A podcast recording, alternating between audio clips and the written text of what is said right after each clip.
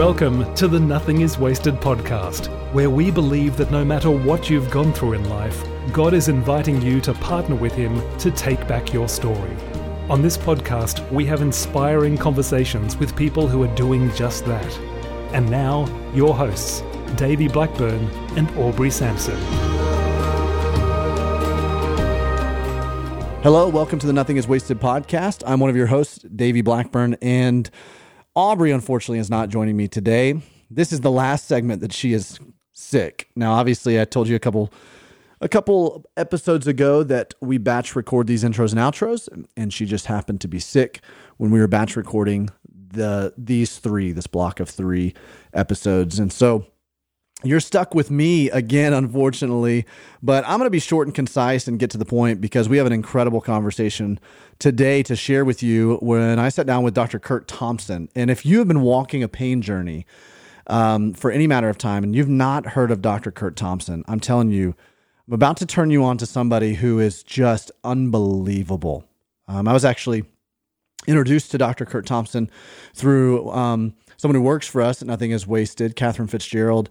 And I'm telling you, as soon as I started re- digging into some of his stuff and, and and then of course this conversation with him, I was just riveted. I mean, he's my new hero, to be honest with you. Um, sometimes you have those conversations where you're just like, man, I could sit down and talk to you for hours and hours and hours and hours and just listen and absorb uh, all the, the, just the wisdom that you have. And um, Dr. Curt Thompson's a very cerebral person, and so he loves to uh, he, he, he loves to integrate th- these two ideas, science and faith, uh, because he's a psychiatrist. And he's a psychiatrist who weaves together an understanding of interpersonal neurobiology and a Christian worldview to help us understand what it means to truly be human. And, um, and so, through workshops, speaking engagements, books, organizational consulting, private clinical practice, and other platforms, he helps people process their longings, grief, identity, purpose, perspective of God, and perspective of humanity, and um, invites them to engage more authentically with their own stories and their relationships. Okay, as you hear that, couldn't be a better fit for Nothing is Wasted Ministries and how we're trying to resource you as you're walking through your own pain journey. And so, of course, if you've been around for any uh, matter of time, you know I love to talk about, have conversations in the integration between science and faith and how our bodies were designed by God to, uh, one, deal with trauma, and then uh, how God designed us to heal through trauma as well. And so this is just a riveting conversation with Dr. Curt Thompson. I'm telling you, you're going to want to look up everything that he has written, everything that he has spoken about, every conversation he's ever had on any platform after you listen to him, because he's just brilliant, brilliant, brilliant. Um, listen, if this conversation ministers to you, or if any of our other podcast episodes have ministered to you and impacted you in any way, would you do us a favor and go and rate and review this podcast on Apple Podcasts? Um, I mean. If if there's nothing else that you do to engage with Nothing is Wasted Ministries, if you just did this one thing, that would be amazing. Because what this does is this allows more and more people to get access to and to um, there's to, get well really to get access to the stories that we're sharing right ha- right here because when you rate and review something on Apple Podcasts somehow the algorithm that they use it causes this to kind of become more exposed. And so it pops up in searches more. It pops up on charts and stuff like that so that that way more people can listen to it. So um, so go and rate and review us. We'd love to hear your feedback. We'd love to hear how this is ministering to you as well. It encourages us. And make sure you share this episode. This is a great episode to share um, afterwards, I probably won't do a whole lot of commentary to be honest with you because this is just going to be so mind blowing that you might want some time to just sit and process it. But I'll I'll uh, reconnect with you after this conversation and we'll talk a little bit more about it. So uh, let's go ahead and listen into this conversation I have with Dr. Curt Thompson.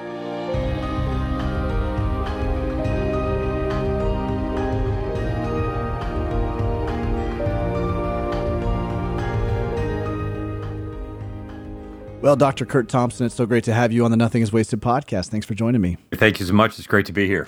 You know, we we jump on oftentimes with guests, and I don't know you, and you don't meet, know me except for you know a, a few minutes of just some interchange beforehand. But I can already tell I'm this is going to be such a wonderful, rich conversation, hmm. um, just by your spirit and your demeanor. Hmm. And so I'm just so grateful for hmm. giving us the hmm. time and letting our community just really glean from your work and what you're doing in the world. Well, it's. Uh as I, uh, my my friends know that I say that I don't deserve my life, and uh, uh, this would be one more uh, reason for why that's true. So it's it's great to be able to. I mean, the whole notion of uh, uh, the on ramp to your podcast, you know, the events that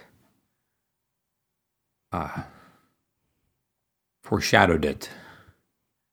Uh, and the people that have been drawn to it as a result to tell their stories, as you were describing that they have, uh, those are the stories of people who are, you know, working their tails off to get through their days. right. And uh, so, for people who know what it means to work really hard to live in the real world, uh, it's it's always humbling and an honor to be in the room with you. So, thanks for having me. Yeah. Mm, thank you.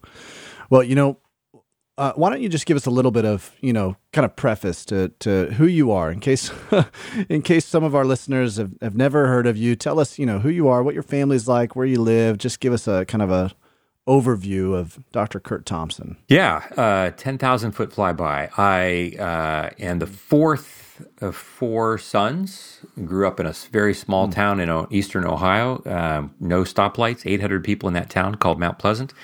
Uh, my brothers were 18, 16, and 11. When I was born, my parents were in their mid 40s, so that has shaped a lot of my story. Uh, my father passed away when I was 17, and in the last 17 years, I've lost all three of my brothers to cancer. Uh, so that's been shaping. And um, uh, because of my age and kind of like the developmental realities of my life and family and so forth, I was uh, around people. uh, I mean, I, I was uh, around people who were dying early in my life and often, just because of kind of the nature of where I showed up in my family. Um, uh, there has been a uh, there have been literally infinite numbers of ways in which God has graced my life with life, though uh, not least of which my my wife of over thirty five years, Phyllis, and we have two kids: a daughter who's twenty one, uh, two daughter who's thirty one, and a son who's twenty eight, um, whom I love fiercely, and who uh, teach me every day that even when your children are adults, you still want to be in charge of their life and uh, you know they're they're they're they're they're they're still trying to train me in learning how not to be in charge of your adult children's lives. And uh, so, uh, anyway, there You're not encouraging me There- right there- now. I've got an eight year old, seven year old, and a two year old. So far, I've got the upper hand, but yeah, yeah, they will be 38, 37, and 32, and you will want to run their life. Uh, I, I say this with just uh, the greatest of gratitude, and I, and I would also say that I, uh, I said earlier, I don't deserve my life, and I and I, and I think that one of uh, if if I were to say, well, what is the what what might be like the the signature. Uh, uh, thing that represents that reality is that I I have friends in my life, and these are some of these are work friends that I work with. These are friends that are in my circle that I've known everything from since I was twelve to people that I've known closely over the last thirty five years. Uh, friends who uh, do not leave me alone. Friends who come to find me. Friends, uh, I, I, a collection of people by whom like who know me well enough. Like there's there's nothing that they don't know and uh, and if we, and without them, I'm a dead man. And um, this to me is uh, this is what the body of Christ is to be: is to be this forming, shaping, loving, caring, disciplining uh, uh, body that helps us practice for heaven. And not least of which, um, when everything about the world we're living in uh, tempts us to believe that evil has the last word. yeah, Uh, not just not just in a big landscape of political and racial rancor and fracture and all the things, but in the in the center of my own soul, the parts of, the parts of me that I would much rather kill than Jesus take the time and effort to redeem. It just be a lot simpler to just like give them like to euthanize them, and then I wouldn't have to like I wouldn't have to put up with me.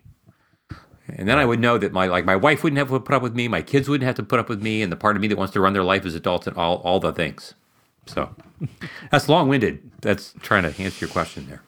no, It's so. I mean, it's so appropriate. That's that's where people are coming and they're and and they're they're almost buying into that belief that evil has had the last word in their life. Yeah. And they're looking for some kind of glimmer of hope that that's not the Mm-hmm. case. And that's why they're tuning in Mm. right now. And um and and that's why I appreciate you. Mm. You know, in the in the work that you're doing. You know, one of the things that we we talk we've talked about before on the Nothing Is Wasted podcast, this idea of, you know, psychology and faith and the, the combination of those things. It's the thing that you really seem to specialize in in terms of the work that you do and your writing and you really bring those two into marrying. I know historically the church has tried to divorce those two things and say, well, our faith is over here and science is over here. And again, I say this every time we talk about this topic. Science, to me, should not be something that disproves Christianity. It's something that says, oh, that's how God created things to mm-hmm. work. Mm-hmm. And as mm-hmm. we discover those things, we discover more of who God is and more of who we are, and we can have a mm-hmm. more intimate relationship with Him and mm-hmm. with others. And that's what you talk about so much as you're writing. And I, I just wonder, you know, as just in your own story, how how did you how did how has your own story kind of colored this journey to discover more of that? To discover more of like how our minds and our faith and our heads and our hearts and how God created how all those things integrate and intertwine. Yeah. Well, you know, the, I think the the, way I would begin the, my uh, response to your question is, uh, you know, one of the things that we say that we do in, in the work that we do in our practice uh, is that we our our job is to help people tell their stories more truly. When we say that Jesus, when Jesus says, "I'm the way and the truth and the life," uh, it's he's not uh, the, the, you know the word truth is not just limited to factual you know positional truth. It's this notion that in me in relationship with me you sense you feel you like you sense in your chest the way you know you should be like you want to be living right? There's that's true. like like when a piano is tuned truly that kind of true and so we want people's stories to reflect this. Part of the challenge is that uh, in order to do this, you know, our, our trauma and our losses, uh, uh, often for which we have not uh, healed well from, uh, leave us uh, with coping strategies that make it difficult for us to imagine that life can be any other way than what it is. And so part of our role in our practice, and I would say part of our role as believers, being in the world, but our role as a practice, our role is to help expand people's imagination until they are able to catch up to it. And this is what I think hmm. Jesus does when he comes. This is what, I mean, this is what the God of the Bible was doing with every encounter that he has. Like he gets to Abraham. Abraham's, you know, living in a Near Eastern ritualist, you know, religious ritual cult. And the God of Elohim comes along like it, it like it, it starts blowing his mind. And the same thing for Moses. And then the same thing for the prophets. And then Jesus comes along and does the same thing. And it's been this excursion of expanding our imagination. Why am I saying all this? Because I was born into a world in which, for many, many years, the separation of things like faith and science from each other had been well established. Yeah. Uh, but I think I, I kind of came into a world in which there were enough people who were uh, aware of this and invited me to begin to imagine wait a minute, Curt, what if uh, the fact that we separate these things in and of itself isn't a self evident fact about science and about faith? What if that's being told by a different story that got started four or five hundred years ago that doesn't really have to do with either one of them? But that has to do with a guy named Descartes, and it has to do with a lot of other things that were taking place. And so I, I say this to our listeners, like, why is this important? Because, you know, it wasn't just that people were introducing me to new ideas about this whole notion that like everything about the world that is true is true in Jesus, which means science is true, faith is true. It wasn't just that people were giving me these new ideas, it was the relationships I had with the people from which the ideas come. And as we like to say, like, I I don't just trust your information. I trust your information because first of all, like I see your facial expression and I hear your tone of voice, and I find in you someone that I wish I wasn't talking with over the internet. I find in you someone that I wish I was talking with in the room. And that that you are believable means that the ideas that you're going to talk about are worthy of me considering, worthy of me like expanding my imagination as you start to do that. And so and I and I and so I enter into this like as a guy who like temperamentally, I'm a guy who worries a lot if I'm not right if I don't have like every hmm. T crossed, every I dotted to make sure I worry that I'm going to be wrong and you're going to find out that I'm wrong and then you're going to like publicly humiliate. I mean, these this is kind of taken to extremes, but like I, I, I don't know if this is a good thing to know that this is what a psychiatrist thinks in his own head, but you know, so be it. but this whole notion of wanting to be right and wanting to make sure that I have all that stuff figured out was a long time like big you know important to me and how do we know that science and faith all work together until it became uh, until in some of these relationships they people would ask me the question well wait a minute you know what is your worry about knowing everything what science says and feel like what's that all mm. about and as it turns out that's not about do i have the right information and the right amount of it it's ultimately about the question of, like, well, what if I happen to be wrong at the end of the day? What my heart really wants to know is that even if I'm wrong, are you still going to love me? This wow. is not about being right. This is about being loved. Now, it doesn't mean that being right is unimportant. Like, laws of gravity are significant if I'm going to build a plane, right? Yeah. But ultimately, why do I even build a plane? I'm building a plane because I really want to do good, beautiful, loving things to get people from one place to the other. Like it's really about relationships. Yeah. And so paying attention to that, when I start to recognize that actually, if I'm like, whether or not I'm loved is is is the thing that is guiding all the other questions about how right I am, uh, is something that I have to pay attention to. In my own story of loss and grief and brokenness and and like imperfection. I tell people I'm a professional sinner. I'm not I'm not an amateur at this. Like I'm really good at sinning. I'm, a, I'm a, been doing it for I'm a while. doing it for almost 60 years and I am good at it. Uh, and the, the, with this in mind, I got I have plenty of neural real estate that is taken up mm. by the parts of me that to this day still worry that I'm going to do something, say something wrong, and you're going to want to leave. And like leave like catastrophically, leave and go tell all your friends to have nothing to do with me, kind of leave. And coming into a place where in which you're in, in a person, in Jesus, we have a person who we who we say holds together like my experience of life such that I don't have to divide these things. Mm. Because I think as you rightly say, faith isn't this abstract thing, as it turns out. Faith is a way that we use, it's a word that we use to describe like a real experience with a real person. Right. Real, real material person, real embodied person. And science is a way that we describe the mechanics of how that all happens. Hmm. That's great. And so the story of what's happening between you and me, we can talk about it in terms of, oh, this is how Curt trusts him when they're talking. And then we could go back and say, well, let's talk about the quantum mechanics of the light that passes through the internet, which the two of these gentlemen are talking to each other. That's like neuroscience. It's talking about the mechanics of things. Mm. But even beyond both of those is our desire to be speaking with one another and speaking to our audience such that yeah. those who are hearing uh, will be comforted, will be convicted, will be uh, commissioned, loved, mm. joyfully. Wow. Practicing for heaven. Wow.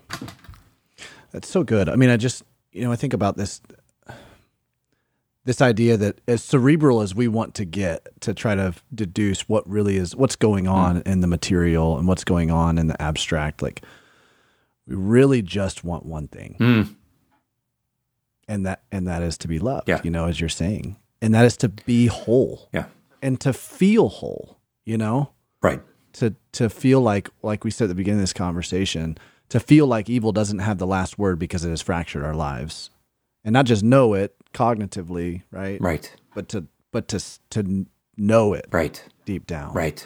Right. And and that's where, you know, for me, what I'm a little bit kind of a head person with you as well in that the more I researched this stuff, the more I kind of engaged intellectually with science, mm. it began to color even more my faith mm. and begin to say, oh, wow, this is so helpful, especially and particularly during the season that I was trying to figure out and grapple my way through the dark and this healing from this major tragedy mm. that happened in my mm-hmm. life. Mm-hmm. Can, can you, you know, that's, that's one of the things I, I know you're really passionate about is just how our brain functions when and what happens when we undergo some kind of trauma. It doesn't have to be loss per se. You know, we've got a lot of people listening to this that they're experiencing all kinds of tra- childhood trauma or sexual abuse or betrayal or, you know, mm-hmm. lots of the gamut. Mm. Listening to this, mm. but they're all wondering why do I feel this way after this experience? Or why, how, why can't I shake this? Mm. What's going on with our brain, mm. and why is that affecting? Why is this trauma affecting us? And, and then to that, how do we how do we move through mm-hmm. it? Mm-hmm.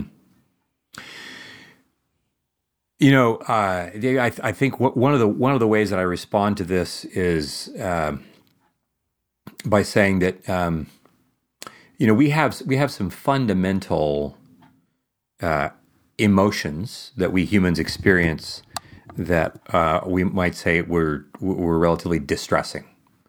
Uh, fear would be one, anxiety would be one, um, shame would be one.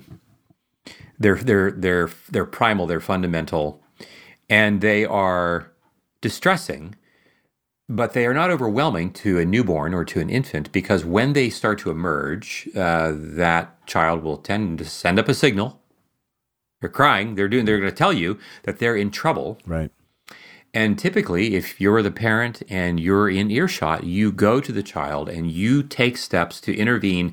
And so the child's capacity to have their distress regulated is what we would call done by a process of co regulation.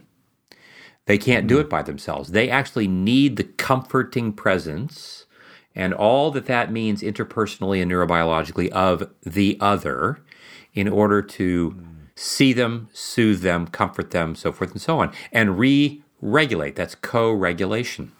This sits with the text that we read in the second chapter of Genesis when God looks at everybody else and says, like, the zebra's got it, the camel's got it, even the toad's got it, but like, this dude does not have what this dude needs. It's not good for the man to be alone. Yeah. And we would suggest that this is an anthropological statement that is not just a comment on the state of one guy in one plot of garden at a certain period of time. This is an anthropological statement that is a comment not just on a person, but on all of us. And not only that, but it it, it speaks to the very nature of how each of our brains work. You know, I've got 100 billion neurons. You got 100 billion neurons. You know, they're each one. They're all they're pretty elegant. They can do some pretty amazing things. Each one, but like yeah. all by itself, it doesn't do anything. When yeah. it it is is it being separated where all the trouble starts. And when I'm anxious, when I'm the newborn, like when I'm distressed, like I sense my separation from something. And the separation is taking place not so much physically, it's not like neurons start to pull apart from each other, but their capacity to connecting with each other in the way that they're intended to, even when we're anxious, give us the sense that we are alone. Anxiety is primarily about the sense of being disconnected. Trauma, wow. trauma takes all those primal distressing affects and accelerates them and distills them to maximal capacity. And so a traumatic event is one in which literally the part of me that senses and images and feels and thinks, which are represented by different neural networks, different networks throughout the brain, different circuitries, and that eventually take up location and find themselves on the different sides of the brain, but not so much because the left and the right are primarily so different in all the ways that we sometimes imagine, but because, right. you know, that just happens to be where those where those kind of connections land. Mm. Trauma disconnects the capacity of these networks that are typically able to talk to each other and regulate, co regulate as I'm co regulating with you. It disconnects that. And so if I'm a victim of everything from a bad traffic accident to a rape to, to childhood ongoing sexual abuse or to deprivation, long term deprivation, my neural networks will tend to do one of two things. They will tend to separate in their connectivity from each other, as you and I are also disconnected from each other. And or in cases of deprivation, they simply don't ever get the opportunity to learn to fire and do their work to begin with. I tell people it's kind of like if you have a beautiful vase that is on the table and you want to move it to another room, and I say, David, could you please pick that up and bring that with us?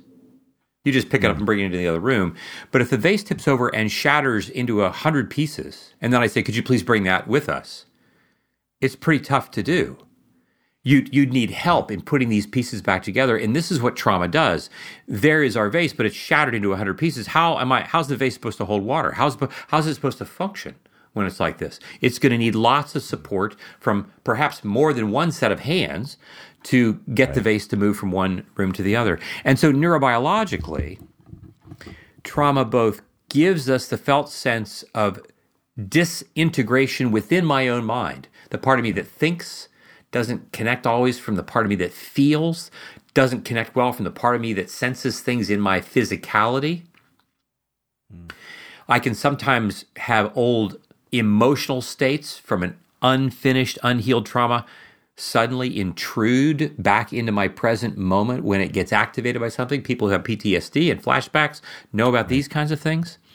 We can also, and, and but, but the other thing that, I, that we tell people is that trauma doesn't just shatter my experience of myself now, it also shatters my capacity to appropriately perceive what has happened to me. Yeah, yeah. And so I have a trauma, and you know, the perception that I have at some point includes me telling the story. If I had only done this, this, and this, or if I had not done this, this, or this, mm. this would have never happened. Wow. Or the, the or my perception is there's nothing I can do about this. Yeah like so your story is always skewed it's always There's fixed. always a right and so i don't i don't recognize that trauma hasn't just shattered my story it shattered my uh, capacity to appropriately interpret my story for what right. it is right which is why it's so crucially important for us to be in connection with others yeah. who are going to help me tell my story more truly by helping me yeah. pick the pieces of the vase up and carry it into the room together, put it back together. That takes time. You don't, you just like, it's not ready to hold water like in the next two hours. It's going to take time to put that back together. Yeah. But I think some of the other things that we're learning about the brain, you know, when I was in medical school, uh, you know, now almost 40 years ago, you know, if you and I on the on the neuro on the neurology ward, if you had a stroke, you know, you were on the unit for six mm-hmm. weeks, and we did PT and OT for, you know, a couple times a day, and then we sent you home and wished you good luck. Uh, but now, if you were to have a stroke, we send you to a rehab center where we're going to work you ten hours a day, seven days a week, uh, because we believe that the brain has the capacity to recruit and create new neurons in ways that we didn't we really weren't aware it was able to do, you know, 40 years ago. And I would say that this is this is all very good news, and it is completely consistent with the work that we that we read about when Jesus talks about making all things new. That yeah. this isn't just metaphor; it's not just figures of speech, but it's for right. real, and it's taking place in real brains and bodies and relationships all the time. Yeah, yeah, yeah. yeah that there's a there there is an actual physical healing reconstruction that is taking place when you're appropriately working through your trauma or appropriately inviting people into those spaces, safe people into those spaces, um, and and and it, and that is what is is truly going to help you you know heal from mm-hmm. these things. And that, mm-hmm. uh, I, what I love. Um, I love this this idea you keep going back to with connection. Mm. Mm-hmm. You know, even just kind of off offhand referencing the disconnection between you and I, mm-hmm. right? I mean, there is a certain angst involved with being on Zoom. Yep. Yep. It's become normal for us, right? Yep. It's become normal. Yep. And, and and it's convenient. How convenient is it that we can? I don't have to hop in a plane and fly to wherever you are, and you know, sit down with you in a room. However, there is a certain level of ah, this just doesn't feel right. Right. This isn't right. Right. I remember early in the pandemic, I wrote an essay on this uh, this this notion, this this idea that uh, uh, I think the title was a body of work, and this this idea that when when we were first beginning to have to encounter this, and Zoom was kind of new to everybody, and within the first two to probably four or five months, you know, there was just a lot of complaint about fatigue, Zoom fatigue. We heard about it early on before mm-hmm. people kind of got used to this as kind of the new norm. And I, I wrote about, we, we talk about this, this notion of how like the body knows better. Like when I'm looking at you, like I, if, if this is something that I did, you know, a couple times a year, that's one thing, that's fine. But if I have to do this all the time, my mind typically, if we're in the room together, uh, there's a lot that you and I are ta saying to each other that are that we aren't using words for, and uh, that that's very helpful for. Like I know that you're comfortable with me because of what your body is saying to my body in this way, all the communication that happens. And now, like I'm I'm looking for this and I can't find it because you know, Right. and, and you're and, and you and can't find it, and so th- we it's distressing. Yeah. And and at the same time, uh, you know, we we run these we run these confessional communities, uh, these these groups in our practice, and and we have recently been bringing people back together. And uh, we had this uh, this moment that has now been re- replicated on a number of occasions. We had a moment, the very first group that we brought back into the room that has been away for two years practically.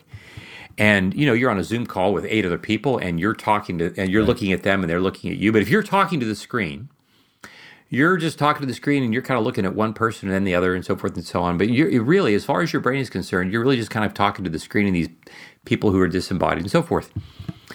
Right. The first evening that this group was back in the room together, uh, one of the participants uh, started to talk, and they are two or three sentences into just offering some reflections, and they stopped and they said, I just have to say, like, this is suddenly very uncomfortable for me. Wow. Yeah. because before you can talk and you can see all these faces on a screen and your body doesn't have the sense that there are eight people who are looking at you and now you're back in the room and every single sight line is directed at you Yeah. and the felt presence hmm. of others is a new thing and and it reminds me of like oh this is to have that felt sense of distress because the world is now more real Yeah. uh, you know, reminds me of the Great Divorce, where you know the people get off the bus and they can't tolerate how real heaven is. We sometimes, you know, we can't tolerate the gaze of Jesus, the rich young ruler in Mark's gospel, and he looked at him and loved him. And somehow the ruler missed the look. Or was he just not able to take it?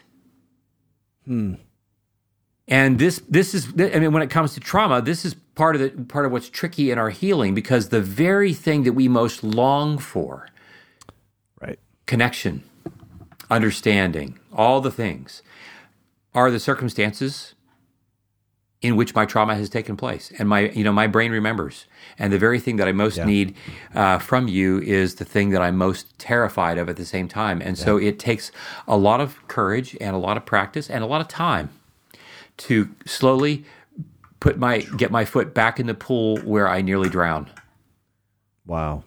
Wow. Wow. Th- this is where shame comes in, right? This is where the idea of, okay, yeah I mean, just as you said, the very thing that I need in order to heal is this reconnection, this presence. yeah Excuse me. And we talk quite a bit about the necessity of the presence of God, you know, carrying us through through this, right? Right. And and he comforts us in these moments in ways that nobody else can, and yet he's also surrounded us with community, or he is intended to surround us with community that's going to help heal some of those fractured places of our heart as well. And as you say, the felt presence of both of those things can simultaneously be comforting and distressing Mm-hmm. all at the same time. And and and we get to choose then which one of those feelings we're going to lean into right right in order to find now but but but this idea of shame Hmm. tends to rear its its ugly head, and we all experience it to different degrees, different levels, and manifesting in different ways. But uh, can you can you kind of talk? I mean, you talk a lot about this um, as as kind of an undercurrent to hmm. to all of hmm. this that hmm. that shame creates this disintegration, this barrier mm-hmm. between us and the healing that we so need. Mm-hmm. Can you dissect that a little bit? How do we overcome that shame? Well, yeah, I, I, I think it, it does. And I mean, part of it is a function of the fact that, uh, you know, we I describe in one of my books how shame actually begins to kind of take up residence within us as early as 15 to 18 months of age. So long before we have language, so it's it's a felt neurobiological, neurophysiological event. It's not just about oh, I feel ashamed because uh, what I did on the test, or because I lied to my parents, or the like. Those are those are things are all true, but that's not how it begins. It begins as this felt thing that is distressing to me, and I long before I have words to help me make sense of it and figure out what it is, I, I am embedded in it, and then I just find coping strategies for it, find ways to distract, disconnect from it. And so I've been at it for a long time. And evil wields this in such a way that it then gets attached to lots of things. And what evil does most effectively is that it attaches, it's literally splices neural activity of shame together with a lot of the things that we do in our life that are actually acts of beauty and goodness. Wow. And so I remember, you know, and, and, and, and temperament is part of it and so forth. But like, I, I remember, you know, I grew up in a house where I had really loving parents. I said, you know, I grew up in a loving Christian home, right? Where we say that's code for life sucked, but we're not really allowed to talk about it. you know, and uh, Wow. Wow. um, uh, it's not, it's not it's not completely true. I mean, I'm I'm sure that some people really do, and and and I would say that if, if anybody were to have been watching, you know, the, the you know the the the film footage of my house, you know, you'd be hard you'd Yeah. be hard pressed to think that I had eh, that, that there was a moment of difficulty in my childhood. yeah. I had God fearing parents who uh, were affectionate with me, care. I, I don't have any questions about that. And at the same time, I had a dad who didn't have much practice knowing what it means to be curious relationally about people. So, like, he and I didn't have a single conversation that I would consider to have been meaningful growing up. Oh, wow. So, without knowing it, there is a part of my mind that is like looking for my father's voice, but I don't know that I'm doing that. And it's not now until I'm in my 50s, when everybody else in my family is dead, that I'm wondering, like, where the heck were you? And I have a mom who, again, deeply committed follower of Jesus, all the things, right, that, that were wonderful, and was anxious and was a, you know, kind of grew up as a functional orphan and had her own set of traumas that I am pretty confident, you know, had leftover work that never got, never got tended to. And I ended up, in many respects, serving as, you know, kind of like an emotional confidant for her in ways that I never should have. And so, and then I, I'm in this place where like, oh, I, I, uh, and and to make sure that she's not upset, I can't talk with her about all my existential angst about faith. So, what does that all mean? It means I then create a story in which part of the thread is that there's something wrong with me, a for feeling bad the way that I do. When, as it turns out, the reason that I was feeling so much of what I felt was because I was disconnected from my dad and from my mom in ways that I shouldn't have been. But I don't know this. And like they're doing the best they can. Like this is not about nobody's throwing anybody under the bus here. Right. But this is my life and I now have to contend with it. And so shame finds a way. Well, okay, well, Curt, you can do this and you can do that. And you have certain skill sets you do, but like it's always attached to, well, are you doing that well enough? And are you giving Jesus enough credit for where you've, you know, for where you're doing the things that people are giving you credit and like all the things like so you're you're you're I like I grow up like wondering when the next shoe's going to drop. yeah. But you don't tell anybody that because of course you're ashamed of being ashamed. Right. Right. So it's only kind of like, you know, it's self reinforcing. Yeah. And, you know, this is the thing uh, people can be really effective in life. And uh, evil is more than happy to use our gifts uh, and use shame to hijack it. Uh, and and then when we find ourselves uh, really pain in, in, in, in painfully deep water, uh, then we somehow feel ashamed that somehow we shouldn't be here. Like, look at all the things about my life that are good. I shouldn't be here. And so, what do I have to complain about? And you know, Wow. yeah. You know, I haven't. You know, my wife was not murdered hmm. with you know with an invasion, a home invasion. Like, what do I have to complain about? Yeah. And this is what evil counts on, Yeah.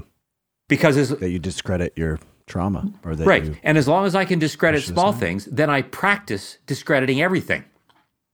That's right. which ultimately means if I don't have the experience of God's mercy even in those small things, eventually I'm not going to be able to be empathic and be an agent of God's mercy with anybody else's small, let alone big things. Hmm. Because I can't give people what I don't have. Wow. Phew. Yeah. So you began making up a story. Yeah.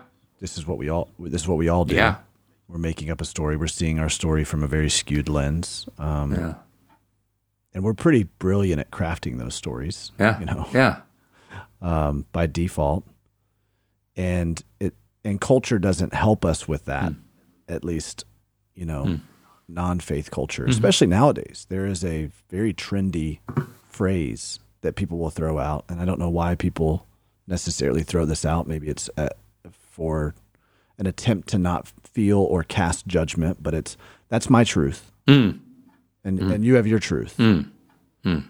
and it's I feel like it's a very crafty, Mm. um, you know, trendy piece of uh, colloquialism Mm. that we we have now slipped into mm-hmm. because it, it's easier it feels easier to just kind of like well this is this is how i see things and this that's how you see things and but there how does that hinder us you know to what degree is our story needing to be aligned with some kind of as you said earlier this this true Mm.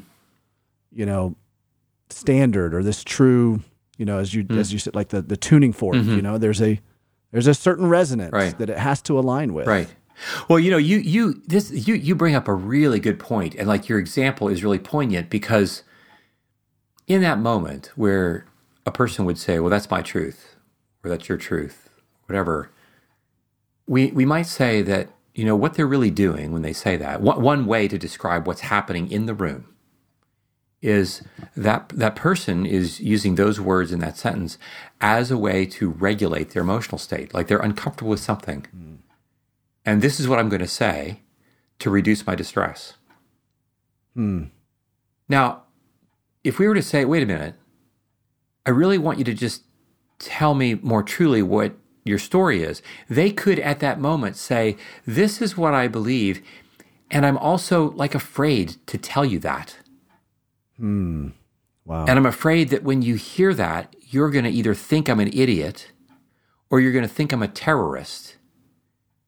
And either you're going to leave me because you think I'm not worth listening to because I'm an idiot, or you're going to find a way to kill me because you think I'm a terrorist. I mean, these things figuratively, right?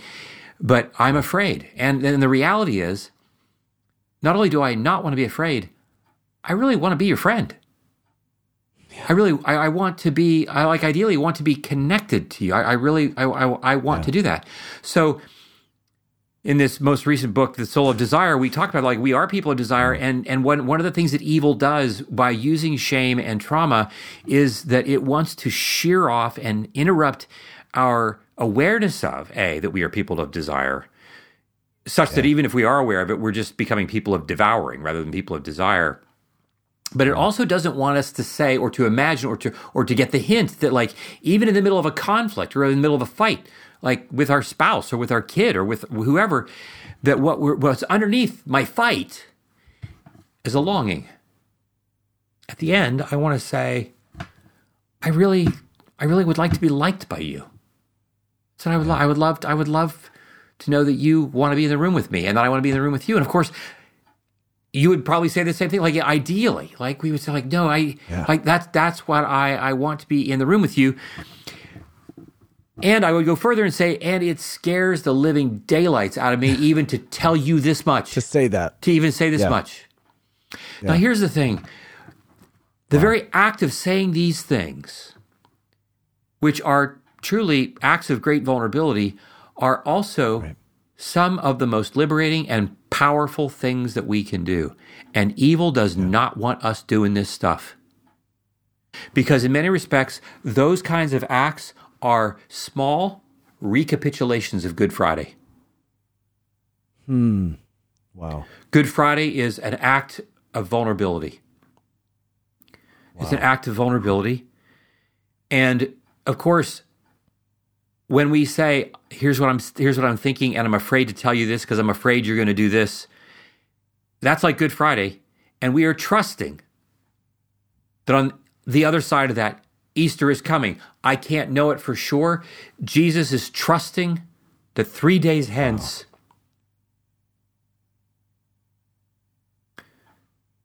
his father's coming for him. Wow. And evil wants to insert in every act of creative goodness and beauty the fear that our dad's not coming. And so we have to be reminded that Jesus is coming for us. And the way we do it is by coming for each other.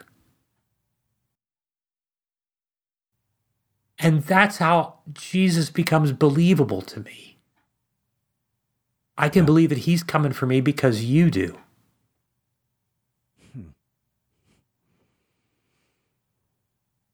They'll know you're my disciples when they see you coming for each other. How you love. Wow. That's so good, Curt. And it's our traumatized selves that are just so deeply longing for someone to come for us, while at the same time, they're often really quite frightened of the very same thing. And so we who are also the ones who are coming to find, it's incumbent upon us to practice being aware of how patient we must be while we are simultaneously recognizing how patient God is. Like I'm you know, I'm I'm uh I just turned 59.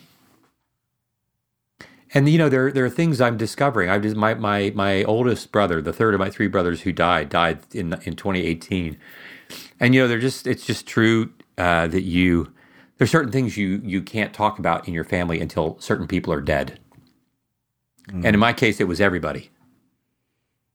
because once certain people are dead, then you don't have to worry about getting into trouble if certain things are talked about and it never gets back to them. Yeah. And certain things started to be said, and I started to discover some things. You know, not least of which how much anger I'd been carrying around for 50 plus years. Hmm. And you're like, and I'm like, oh, I'm seeing where this anger has shown up in this place and that place and so forth and so on. And of course, I'm thinking like, well, why, why wasn't this brought to my attention when I was like 18, or when I was 24, or other times in my marriage, like so that like I and others around me wouldn't have had to benefited from my professional sin, sinnerhood. And like I can imagine having this conversation, you know, in the new heaven and earth, and Jesus says, "Well, well, actually." we actually did try to have that conversation. You remember when you were here, and we had it. We tried to have it again here, and like I can, I can imagine him saying it gently and without apology, but without condemnation. And there's a sense in which we we can't. It, it's hard for us when Jesus says to his disciples before his crucifixion, he says, "There's there's certain things in John's gospel. There's certain things that I want to tell you, but you're not able to bear them at this time." Hmm. in the healing of our trauma, there are certain things I mean, we can only bear the healing process a little bit at a time. Yeah. I can't get all the vase back together all at once. The structure is fragile enough in its having been broken that it can't tolerate all that we would expect of it in a fully healed vase. Yeah. And so, you know, I'm like, you know, with some of my patients, I'm like, chop, chop. what are you, what are you, what are you waiting for? Like all you're, all you're doing is demonstrating that I'm not an effective enough therapist. Like, what the heck? But so this, this sense of, of patiently uh, being present as we allow ourselves the grace of God's patience with us at the same time. Mm. Mm. Yeah. Wow. I was. I'll just. I'll, I'll, I'll just. I'll just say this. I was with. I was at lunch. I was at lunch today with one of my closest friends, who's been in this circle of friends that I'm so grateful for for 30 plus years, and I said to him, this very thing. I said, Neil, I. Uh, it it completely flummoxes me why you're still here. But he is. Wow. Wow. You know what's what's interesting about what you're saying right there, you know, this whole idea of, of Jesus having these conversations or or attempting to have conversations with us and us being a little bit slow in the process and him being patient with us. Hmm. And um you know, I I feel like that as I was really trying to figure out how to walk through losing my wife, I um there were some things that the Lord brought up to me about me hmm. that had almost nothing to do with the situation. Yep. Yep. I mean, as I look back at it, I don't think it had anything to do with the situation. You yep. know? Here I am. If you were to look at the story and go, wow, he was a victim of this situation entirely, and yet the Lord chose to use this aftermath season to lovingly point out some things in me mm-hmm.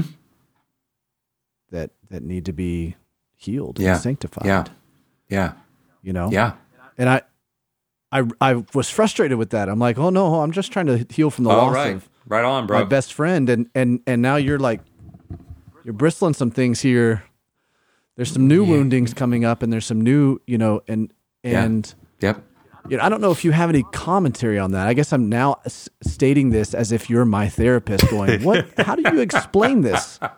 How do you That doesn't that doesn't compute with me. Yeah. And yet, is there an intention, I guess, of the Father to, you know, in all situations, He wants hmm. holiness for yeah. us.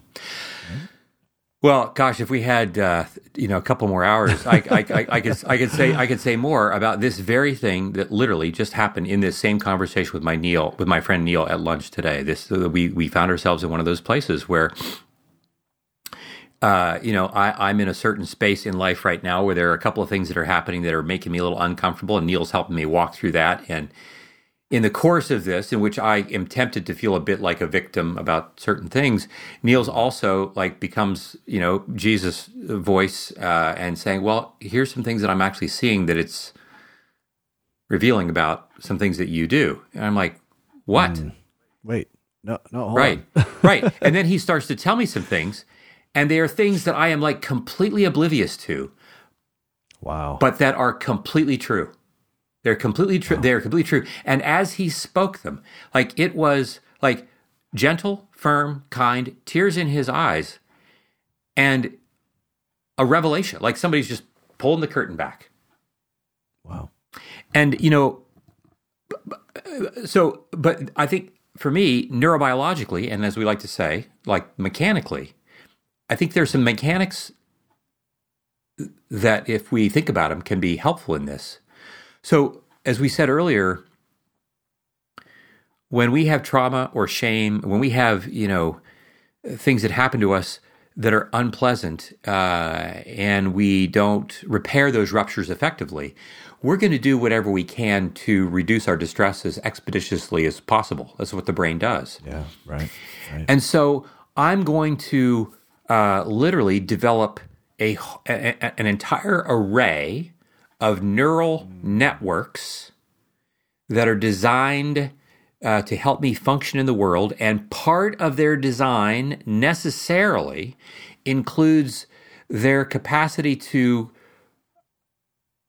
dis- disconnect me from things that are unpleasant that I don't want to sense or image or feel or think about. Mm. Survival. Exactly. but we effectively bury those things. We contain them. And we literally neurally develop networks whereby which I function and there may be these things that are down there, but I'm disconnecting myself from that. It doesn't mean that they're not there because every time this experience comes up again, I'm doing the same thing and those things want to come to the surface and I'm working really hard to reinforce my self-protection from these things that I could uh, that I might otherwise be aware of. And then and then a, but but what we're not aware of is that in so doing I'm burning a fair amount of energy containing my wounds. Literally, I'm burning neural energy, I'm burning neurobiological energy containing wounds, energy that is then not available for me to create beauty and goodness in the world. It's part of my budget that is being siphoned off to pay for all my trips to McDonald's that I could be using to go to the gym, but I'm I'm doing something else. Trauma disrupts neural circuitry in such a way that that circuitry that was effectively buried and from which I have cut myself off of conveniently in order to protect now is made more available to me and to my awareness. Hmm. And hence in these tra- in these traumatic moments we have the emergence of new growth. I mean, this is this is like what happens in large forest fires. Wow. We have the emergence of new growth, and it's like, why? Like that, that, that, that's a horrible thing that just happened to that forest. And then you see this new stuff that starts to sprout that otherwise would not have been available. Hmm. And I, you know, my sense is that there are certain things that do happen that that God is present in uh, in, in which he's fully present even in our traumas, wanting to do everything he possibly can to bring healing and new generation out of those very spaces where you thought it was all primarily about your being a victim, kind of like the things I was naming for my friend Neil today. Right. And then, and we're saying, like, well, it's true that these things are happening and this isn't easy. And let me invite you to consider some additional things that I'm seeing. Wow.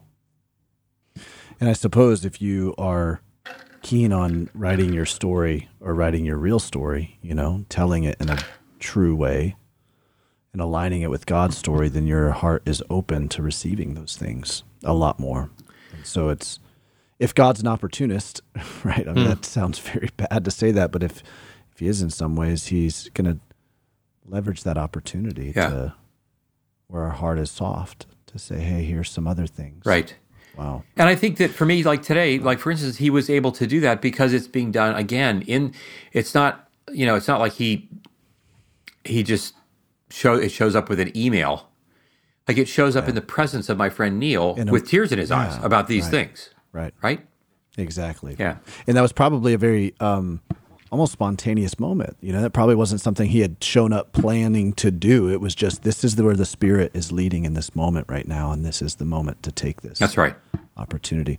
You know, I know we don't have much time at all left, but I I, I do want because I feel like this coincides so much with these confessional communities that mm. you talk about mm. a lot, mm. and we talk a lot about community and how necessary it is in terms of you know the enemy's biggest ploy is to try to get us to uh, to be isolated. Right and to think that we're the only one going through what we're going through. Yeah. And yet there are other people that are going through the same thing and there are other people who are not but as you've said can be there as empaths mm-hmm.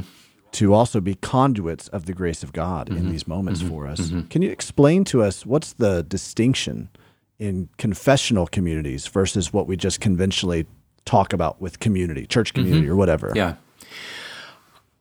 I think I, I, I tell folks routinely that in many respects, uh, there's very little if if you want to pan out and and take a broad look at these confessional communities, there's very little that happens in these confessional communities that in some way, shape, or form does not happen in any social interchange we have. It could be our small group at church. It could be the social interchange you have with the checkout clerk at your grocery store. There are certain rules of engagement. There are certain ways in which we are going to choose to be and not be, and so forth and so on. In a confessional community, some of those rules of engagement that apply to every social interaction, every social system that we have, are simply made much more intentional because our purpose, our primary purpose for being in the room with this group, is to ultimately work to develop depth and connection in the relationships that are in the room. That's probably not my primary purpose of what I'm doing as I stand in the checkout line at Safeway. Right. I want to be kind, I want to be curious, but Yeah. I'm not taking my groceries through in order to build a relationship with Judy. That's not really what I'm there for. That's what we are here for. But the thing is, even when we enter these confessional communities, many people, uh, we talk about these different stages that people go through because many people still enter into them and they think, oh, I'm coming to this group in order to get information and help, in order to go live in my real life that's outside this group. And then at some point, they reach a second stage in which they discover, oh, I'm not alone with the stuff that I'm having to deal with outside this group. And I'm and so now I have support and I have a group of people that are like-minded and so forth. And so now the work that I'm doing is to really connect with these folks in order to go live my real life outside of this group. Hmm. And at some point the penny drops because the people in the group will recognize I'm so comfortable here that now I'm just being my true, like my real self. Like more and more and more of me that is real and unvarnished comes into the room. And the more of me and the more of you that come into the room that are unvarnished, the more likely it is that I'm going to piss you off. the more likely I'm going to say something that's going to be upsetting. Like we're, we're going to notice some things. You're, uh, and at some point, the work that happens in the room is the work of, oh, I want to talk about what's happening between you and me right now or somebody else says, mm-hmm. "Wait a minute, Curt, like what's going on between you and Sarah? What's going on between you and Davey? Like what's what's happening?" And I'm like, "What are you oh. talking about? I'm here to talk about my life that exists out there." Like, no, something's happening right here and now. You know, I, I, you, you get this sense in, in, in when you imagine Jesus collecting these disciples along the way that it's easy for us to think, oh, he's gathering up a group of people that he can teach certain principles to so that when he's gone they can go then teach more people and they can teach more people and they can go teach more people we forget that the primary thing that was happening in that space was that jesus was collecting people into a group who largely many of whom didn't like each other Wow. and he's saying the work like i'm going to teach you all this stuff but the stuff i'm teaching you is in order for you to employ it and to appropriate it mm. right here Right here. Wow. Right here in this group. And they're going to know, they're like, because they're going to know that something's up. If I can get Peter the fisherman and Matthew the tax collector to love one another, if you can get, if you can get James and John to love Mary the prostitute hmm. and to do so in a way that does not just re victimize her, like people are going to look around and say, like, something's up with this and you and, and and that kind of work does not happen oh this is going to sound oh gosh that kind of work cannot happen only by preaching to 3000 people once a week Wow. So true. Because preaching to 3000 people once a week is like the, the is the first phase of the group. I'm going to come and be in this space. I'm going to get what i need and go home to live in my real life.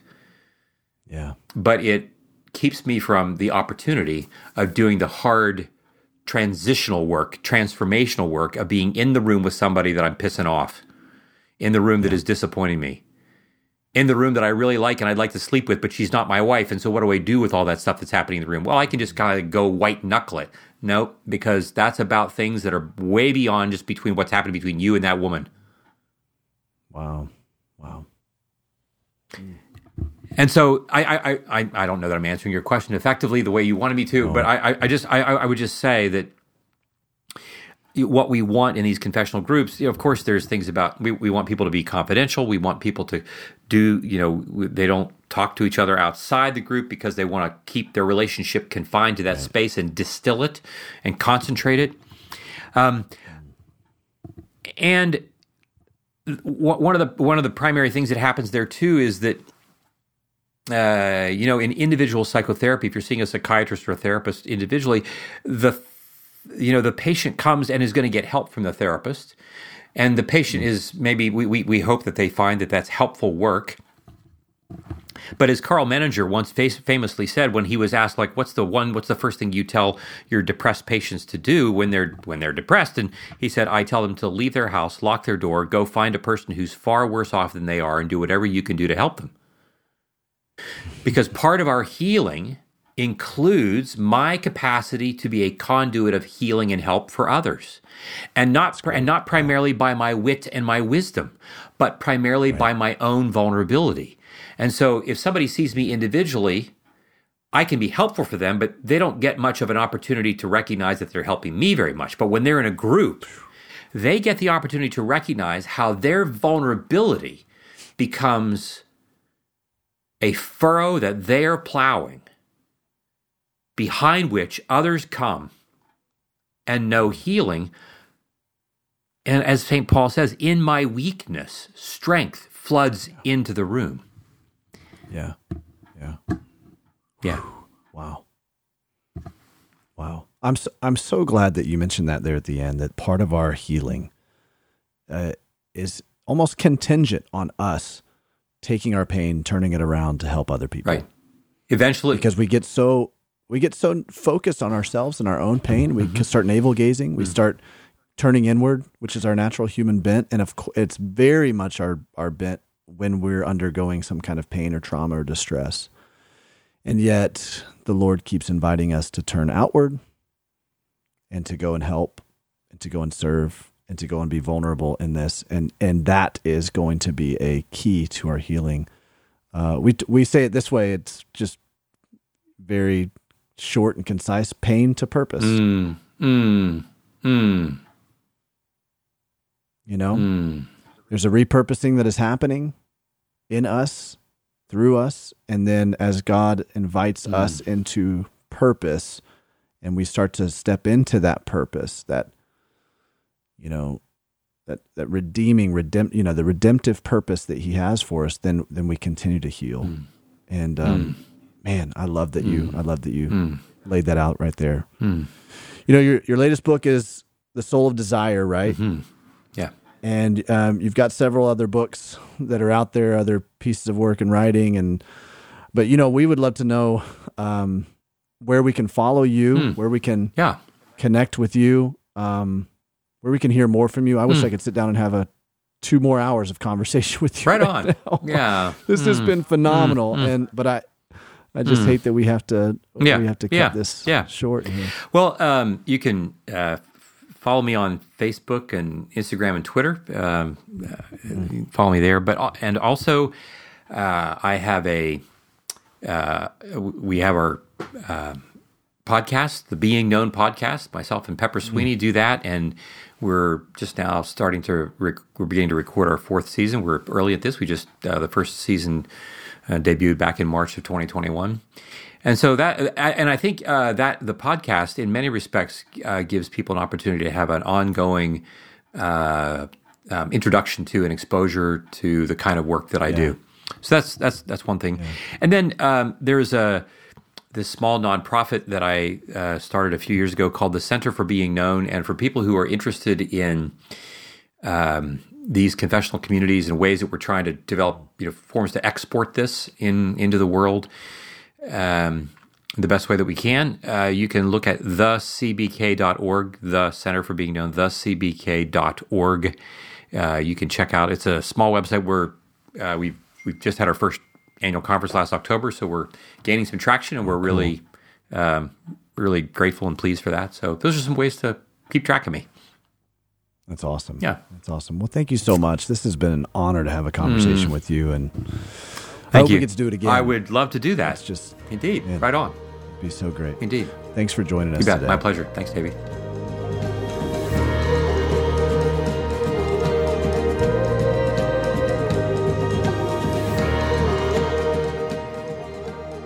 Wow. I'm telling you. I told you this. I mean, just wow. I honestly don't really have much to say after that because I feel like anything that I would say would just kind of fall short. You know, that, that was just, man, it was so enriching to have a conversation with him. And it stretched me, it challenged me. And it, it caused me to want to dig in a little bit more um, intellectually to kind of figure out how we how we work. Here's the thing. I, I, I want to encourage you. There are some people they they are on an they're a lot more cerebral and, and, and you're listening to this and, and that's how you engage with things. You engage with things intellectually. That's what stirs you, that's what moves you, that's what motivates you is when you connect on something with something intellectually. And then some of you are you're on the opposite end of the spectrum. You engage with things, you engage with God more emotionally, you know. And so this is, you know, the the difference between someone who really they feel closer to God when they're reading the Bible or studying. That's more the cerebral intellectual. Um, whereas the the more emotional person feels closer to God when they're listening to worship music or they're in kind of an experiential um, uh, spiritual um, engagement pathway, right? So you, have got like like walking in nature, um, something that really stirs your emotions. Well, I think it's important that we don't zero in too much on one side or the other of that pendulum.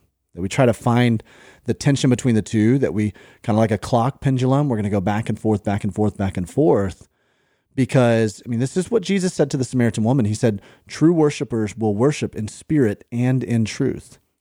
And if we get if we get too far away from the truth head knowledge of things, then we can begin to deviate, right? And we begin to not engage with God the way that God for who God is. We kind of construct our own God based on how we feel.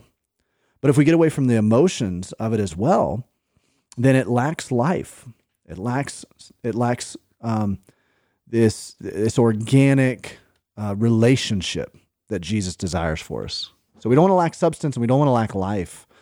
And so we want to engage on all of those fronts. So I want to encourage you if you're more of an emotional feeler, you know, experiential type person to really engage your head, you know, it's the the battle that we fight really starts in our mind. It's important to know the truth. Scripture says you will know the truth and the truth will set you free right? It talks about renewing your mind, that our thoughts are the things that really begin to um, have, uh, have sway over our emotions, what we think about, what we dwell on. Okay? This is why um, Philippians 4 tells us uh, all these things that you, if anything is good, anything is true, anything is noble, anything is right, think about such things because our thoughts will drive our emotions. Our thoughts will drive our actions. And then that drives our habits. And then that drives our lifestyle. And then that ultimately drives the trajectory of how we walk through these um, these painful seasons. We've got to have a right and proper perspective of who God is, of who we are, and who and, and what the world is.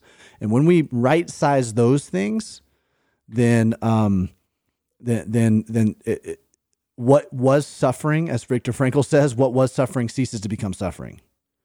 Because now we have an understanding of it. And uh, that understanding comes from our mind. Now, again, that's not to diminish the experiential side of healing, but I think we have to walk with both. And we have to walk with both intention. Um, so that's kind of my like soapbox a little bit after listening to that conversation uh, back over again with Dr. Curt Thompson. It, it, just an incredible conversation. Hey, listen, if you haven't checked out any of the resources that we have for you on nothingiswasted.com, I want to encourage you to do that. We just relaunched our new community platform. We had a fantastic online summit that so many of you guys were a part of um, last week, where we had Daniel and Brittany Brooker and Kayla Steckline joining us and incredible. I mean, hundreds of you guys showed up for that and you're now engaging on our platform. So I want to encourage you to join the community platform, nothingiswasted.com slash community. And um, we just want, we want to walk this with you. And there are other people all over the world who are going through the same thing that you're going through who also want to walk this with you. Our certified coaches are there. They're going to be engaging with some things and we're about to launch some stuff over the next couple of weeks. So stay tuned we're going to launch some things uh, like group coaching, like um, special master classes that our, our certified coaches are going to be putting on. And so you're not going to want to miss those. So stay tuned. If you haven't subscribed to our email list, you can definitely go and do that. All of this stuff is at nothingiswasted.com. We are just passionate about helping you partner with God to take back your story, no matter what has happened to you and no matter what you've done. And so, um, whatever you've experienced in life, um, you, you do not have to be stuck in your pain. You do not have to be paralyzed by what has happened in your life, but you can move forward with a renewed sense of purpose and mission and meaning in life. And that's what we want to help you with. So go to nothing, go to nothingiswasted.com and check out all the resources we have available to you right there. Uh, we want to thank Sleeping at Last for um, for providing all the music for the Nothing Is Wasted podcast. Go and download his music anywhere music can be downloaded and streamed. We also want to encourage you to follow us on the social networks. Follow us on Instagram at Nothing Is Wasted Ministries. You can follow me at Davey Blackburn. You can follow Aubrey at ObSamp. Next week, we have a really great conversation with Catherine McNeil. You're not going to want to miss this conversation. So, why don't you go ahead and take a listen to a little clip from my conversation with Catherine?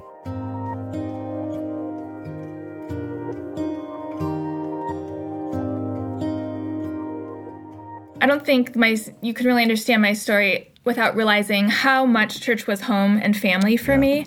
Uh, we were four. I, we were. I was four years old when my family moved to this church, so I don't really remember anything before. So these people, this building, this community um, was everything that I knew.